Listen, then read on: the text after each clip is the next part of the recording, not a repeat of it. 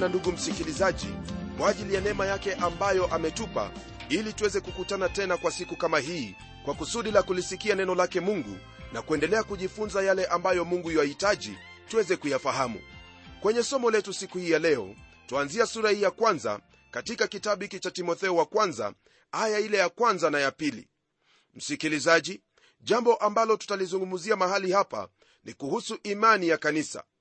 Hata hivyo sehemu hii ambayo tutaiangalia leo hii paulo hatakuwa akizingatia kuhusu mafundisho ya kanisa bali atashughulikia sana na kutoa maonyo dhidi ya waalimu wa uongo katika kanisa.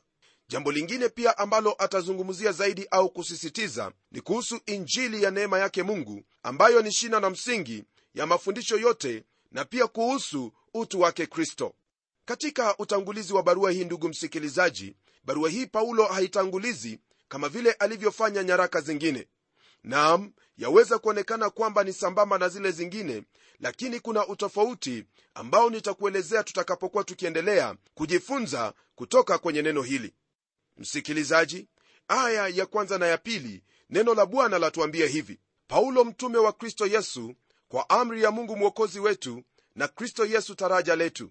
Kwa timotheo mwanangu hasa katika imani neema na iwe kwako na rehema na amani zitokazo kwa mungu baba na kwa kristo yesu bwana wetu. Ndugu msikilizaji paulo anatanguliza barua hii yake kwa huyu mwanawake katika imani akimwambia kwamba yeye ni mtume kwa amri yake mungu. Kwenye kile kitabu cha efeso sura ya kwanza aya ya kwanza paulo alipokuwa anatanguliza ile barua yake alisema kwamba yeye ni mtume kwa mapenzi ya mungu jambo ambalo ningependa ufahamu ni kwamba msikilizaji mapenzi au amri ya mungu ni mambo ambayo yanaonekana kuwa ni sawa lakini hayafanani kama vile tungelipenda kufikiri. Kwa kuwa amri zote unazozipata kwenye biblia zatufunulia mapenzi yake mungu. Nayo hayo mapenzi yake mungu yanajumulisha pia zile amri kumi ambazo mungu ametupa kwenye neno lake. Kwa mfano katika kile kitabu cha thesalonike sura ya tano aya ya 17 hadi 18 neno la mungu latuambia hivi. Ombeni bila kukoma shukuruni kwa kila jambo maana hayo ni mapenzi ya mungu kwenu katika kristo yesu. Ndugu yangu kuna mengi sana ambayo ni mapenzi ya mungu ambayo yamedhihirishwa katika amri zake.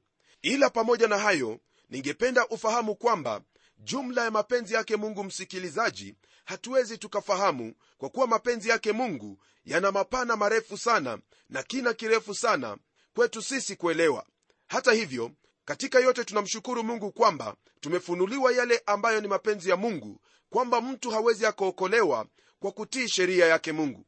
Hilo ni jambo la muhimu sana ambalo ni lazima nikwambie kwa kuwa kuna wengi ambao siku hii ya leo wanasema kwamba iwapo wataka kuokoka au kupokea uokovu wake bwana ni lazima utii sheria zile.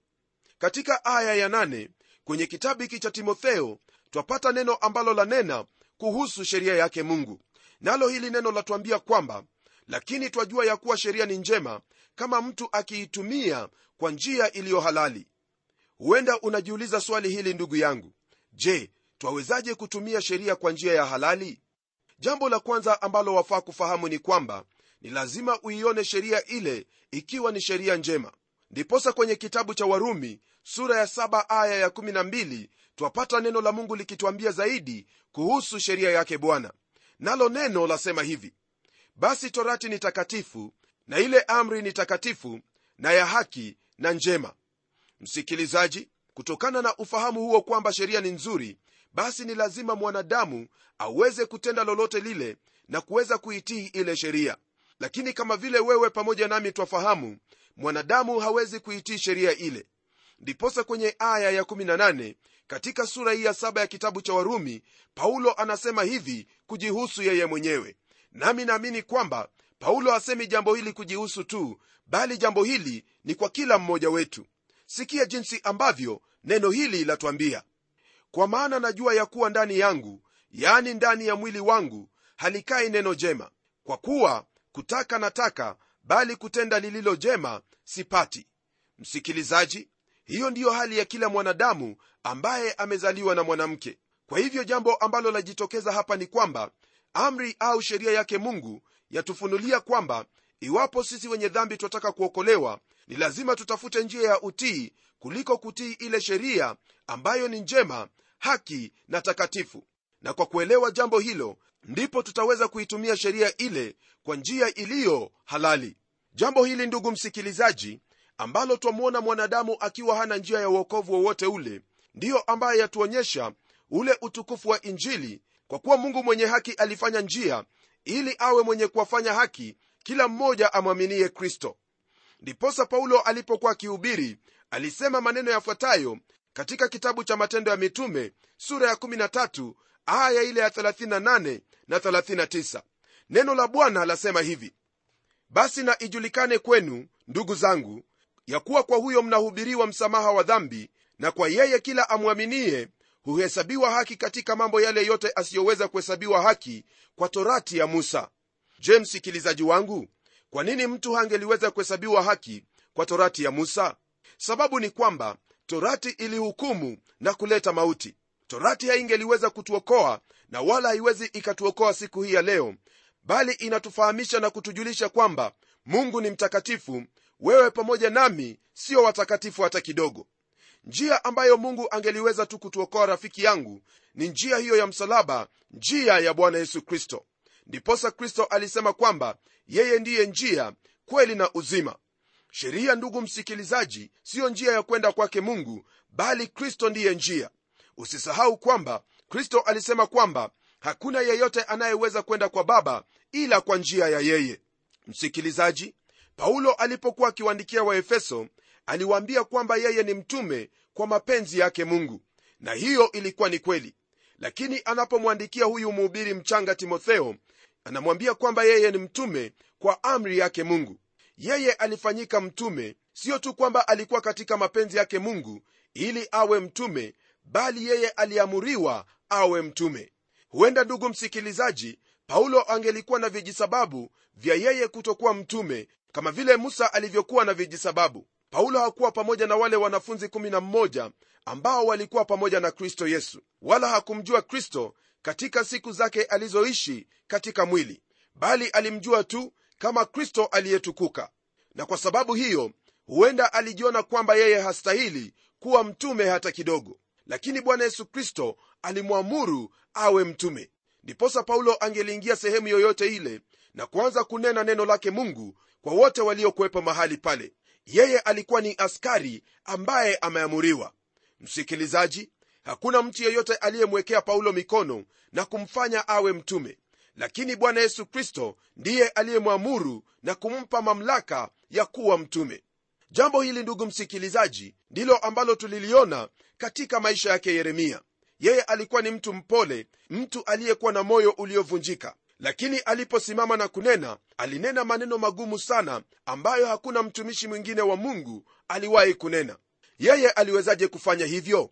Alifanya hivyo kwa sababu alikuwa ni askari aliye chini ya amri kutoka kwake mungu. Mtu yeyote ndugu msikilizaji ambaye atanena neno lake mungu yuahitaji kuwa na mamlaka au sivyo anyamaze. Mtu yeyote asimamaye madhabahuni na kuanza kuzungumza na kusema kwamba wewe waweza kuokolewa iwapo utamwamini yesu kwa njia fulani. Mtu huyo hana chochote cha kusema na wala mungu hakunena naye na wala hafai kusikilizwa na yeyote yule. Paulo alikuwa ni mtume aliyenena kwa mamlaka yanayotoka kwake mungu. Naamini kwamba hivyo ndivyo yastahili iwe katika maisha yako ewe mtumishi wa mungu. Nena neno la mungu kwa ujasiri kama vile mungu alivyokupa neno lake uweze kulinena maana watu wanataka kusikia neno la mungu na siyo maneno ya kuwapendeza au maneno ambayo wangelipenda kusikia. Chukua mfano wa yeremia mfano wa paulo ambao walijua ni nani ambaye amewaamuru na kwa hivyo wakanena kulingana na yale yote ambayo mungu alikuwa amewaamuru.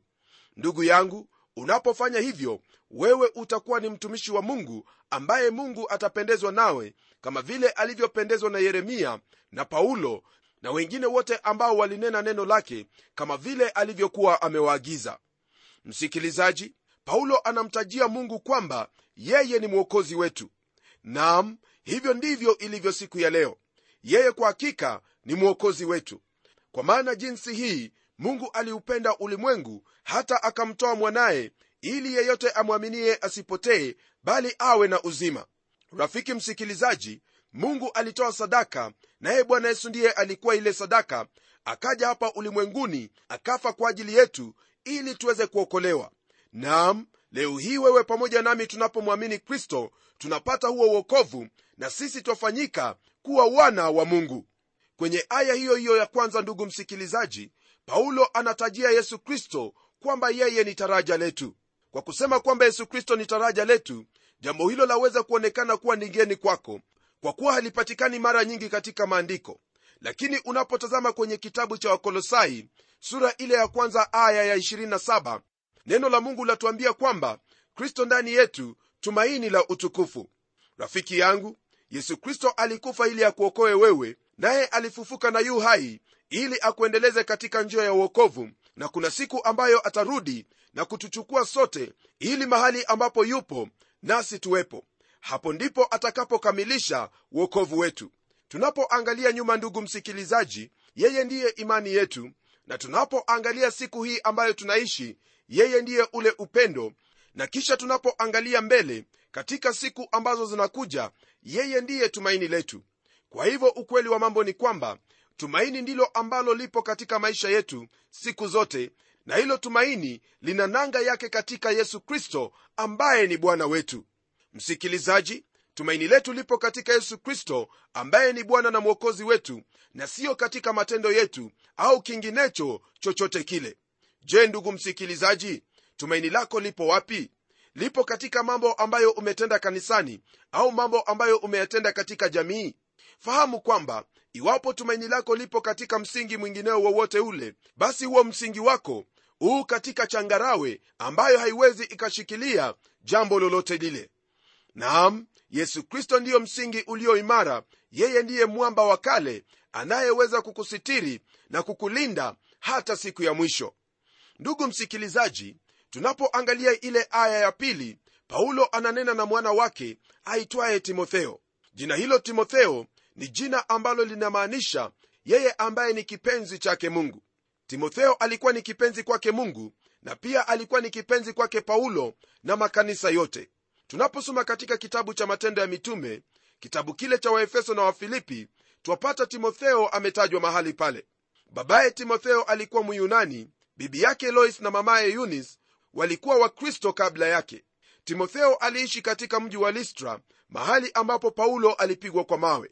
Huenda timotheo alikwepo mahali pale wakati ambapo paulo alipigwa kwa mawe lakini alipomwona paulo akiinuka kutoka kwenye yale mawe huenda jambo hilo ndilo ambalo lilimfanya timotheo kubadilika na hata kuweza kumpokea yesu kristo kama bwana na mwokozi wake. Baada ya hapo timotheo alikuwa ni mfuasi wake paulo kuliko wengine wote ambao waliokolewa kupitia kwa huduma yake paulo. Huyu timotheo ndugu msikilizaji alikuwa ni mtu aliyekuwa na ushuhuda mwema miongoni mwa watu. Twasoma habari zake katika kitabu cha matendo sura ya 16 aya ile ya kwanza hadi tano neno la mungu lasema hivi basi akafika darbe na listra na hapo palikuwa na mwanafunzi mmoja jina lake timotheo mwana wa mwanamke myahudi aliyeamini. Lakini babaye alikuwa myunani. Mtu huyu alishuhudiwa vyema na ndugu waliokaa listra na ikonio. Paulo akamtaka huyo afuatane naye akamtwaa akamtahiri kwa ajili ya wayahudi waliokuwako pande zile kwa maana wote walijua ya kuwa babaye ni myunani basi walipokuwa wakipita kati ya miji ile wakawapa zile amri zilizoamriwa na mitume na wazee walioko yerusalemu ili wazishike. Makanisa yakatiwa nguvu katika ile imani hesabu yao ikaongezeka kila siku. Ndugu msikilizaji huyu mtu timotheo alikuwa ni mtu ambaye alikuwa na ushuhuda mzuri kabisa mtu ambaye alikuwa wa kutegemewa. Kadri ya vile ambavyo aliendelea kufanya kazi na paulo paulo alikuwa na ujasiri kumuhusu paulo alikuwa na ujasiri kumuhusu kuliko wengine ambao walipatikana kwamba wao ni ndugu wa uongo. Twapata habari zifuatazo ambazo zaonyesha kwamba paulo alimwamini huyu timotheo. Hizi habari zapatikana katika kitabu cha wafilipi sura ya pili aya ile ya 19 hadi 23 sikia sifa inayohusu huyu timotheo walakini natumaini katika bwana yesu kumtuma timotheo afike kwenu karibu nifarijiwe na mimi nikijua hali yenu. Maana sina mtu mwingine mwenye nia moja nami atakayeiangalia hali yenu kweli kweli maana wote wanatafuta vyao wenyewe sivyo vya kristo yesu. Ila mwajua sifa yake ya kuwa ametumika pamoja nami kwa ajili ya injili kama mwana na baba yake. Basi natumaini kumtuma huyo mara hapo nitakapojua yatakayonipata ndugu msikilizaji hizo ndizo sifa zake timotheo jambo ambalo pia naamini lilimfanya paulo amwite mwana wake hasa katika imani. Paulo anaendelea kwenye ile aya ya pili akinena kuhusu neema rehema na amani zinazotoka kwa mungu baba na kwa kristo yesu bwana wetu. Unapotazama maneno yale waweza kufikiri kwamba hayo ni maneno ambayo yanatumika katika nyaraka zingine za paulo. Naam paulo alitumia neema na amani hapo awali. Lakini kuna neno lingine hapa ambalo ameliongezea. Neno hilo ni rehema. Neno hilo rehema ndugu msikilizaji ni neno ambalo lilitumiwa katika agano la kale lenye maana sawa na neno neema. Katika agano la kale twapata kwamba kulikwepo na dhabihu. Dhabihu hizo ndugu msikilizaji ndizo zilizofanya kiti chake mungu ambacho ni kiti takatifu cha haki na hukumu kubadilika na kuwa kiti cha rehema. Tunapokwenda kwake mungu wewe pamoja nami hatutaki haki ya mungu itendeke kwetu. Maana iwapo haki ya mungu itatendeka basi sisi tutakuwa wenye hatia na tutakuwa ni wahukumiwa mbele zake. Kile ambacho twahitaji kutoka kwake mungu ni rehema. Mungu ndugu msikilizaji ametoa rehema kwa kila kiumbe chake. Naam rehema ndiyo ambayo wahitaji. Hata hivyo rehema hii ndugu msikilizaji haiwezi kukusaidia kama vile waweza kuwa na fedha lakini ziwe kwenye benki. Pesa hizo haziwezi kukusaidia hata kidogo hadi wakati ambapo utakwea kwenye benki na kuweza kuzichukua zile pesa ili uweze kuzitumia. Kile ambacho wahitaji kufanya ndugu msikilizaji ni kuenda kwake mungu kwa imani nawe utapokea hiyo rehema naye atakuokoa kwa neema yake. Mungu ni mwenye rehema kwako naye ni mwenye rehema kwa wenye dhambi wote hata wale wote ambao wamemkufuru wale ambao wamempa kisogo na kukataa mwaliko wake. Fahamu kwamba mungu yeye huwanyea mvua wote wenye haki na wasio wenye haki. Hakuna mapendeleo na mungu hata kwa wale ambao wameitwa kwa jina lake. Lakini iwapo wataka uhusiano naye mungu ni lazima uende kwa imani naye mungu atakuokoa kwa neema yake. Msikilizaji maneno haya matatu upendo rehema na neema ni maneno matatu yenye umuhimu kabisa upendo ndugu msikilizaji huu ndani yake mungu hata kabla yeye hajaanza kutekeleza rehema au neema yake. Mungu ni upendo. Hiyo ndiyo asili yake na hivyo ndivyo alivyo. Rehema nayo ni hilo ambalo lipo ndani yake mungu ambalo ametoa ili mwanadamu mtenda dhambi apate kuokolewa. Na kisha neema ni hicho ambacho kipo ndani yake mungu ambacho chamsukuma yeye kuokoa kwa kuwa yote ambayo yanahitajika kutekelezwa kuhusu utakatifu wake tayari yametekelezwa. Kwa hivyo ndugu msikilizaji kwa kuwa mungu ni mwenye rehema waweza kwenda kwake na kwa neema yake atakuokoa. Hauhitaji kufanya jambo lolote au kuleta jambo lolote lile maana lolote ambalo waweza kuleta hasa katika matendo yako neno la mungu latuambia kwamba ni kama vitambaa vilivyooza. Msikilizaji kuna wengi ambao hufikiri kwamba matendo ambayo wanayatenda katika jamii ni matendo ambayo wanaweza kusimamisha mbele zake mungu ili wapate uokovu la hasha! Licha ya kwamba matendo hayo yanaweza kuwa ni mema lakini wakati ambapo utahitaji yatende mema hayataweza kutenda mema hayo ambayo unatarajia.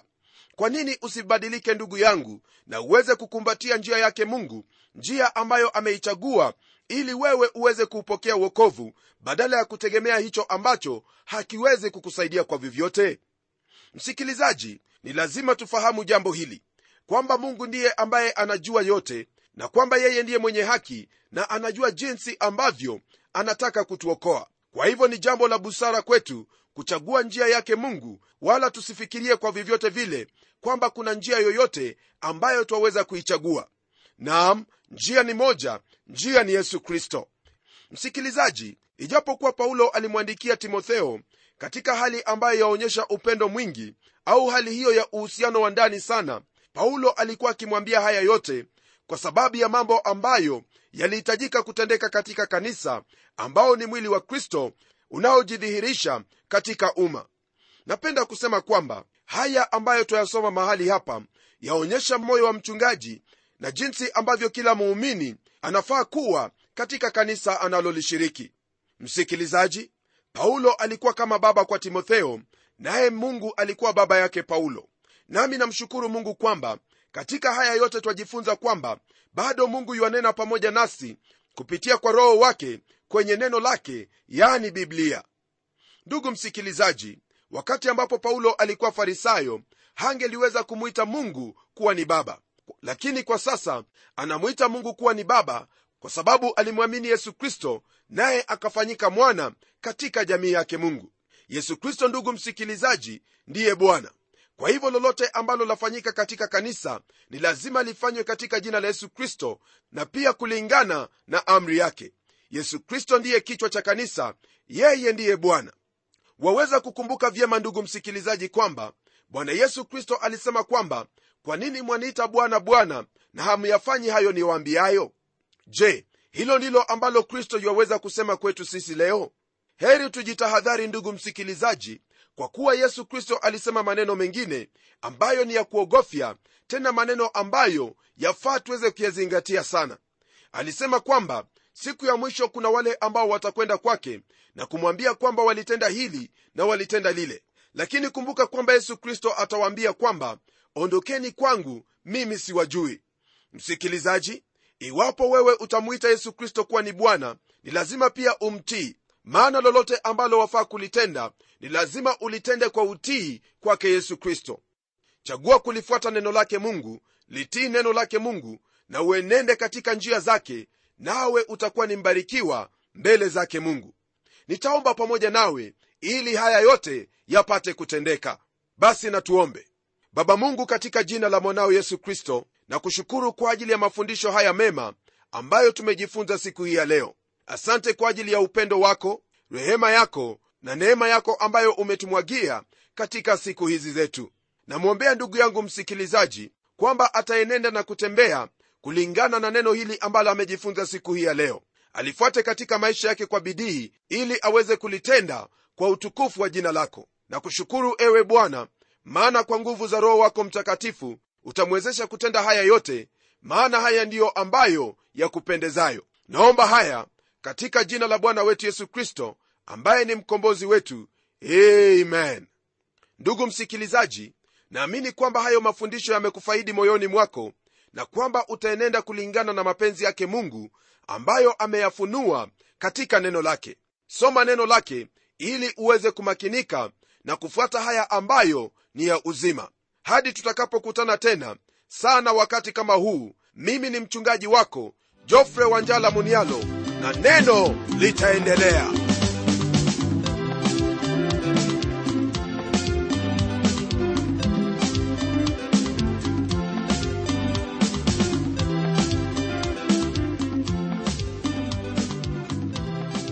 kufikia hapo msikilizaji wangu najua kwamba baraka umezipokea. Na iwapo una swali au pendekezo uitume kwa anwani ifuatayo.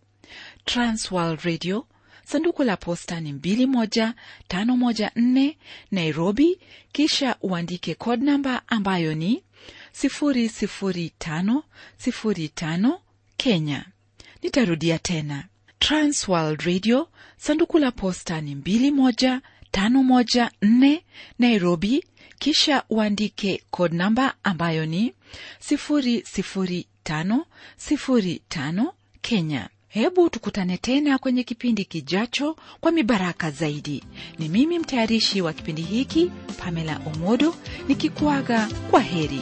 Na neno litaendelea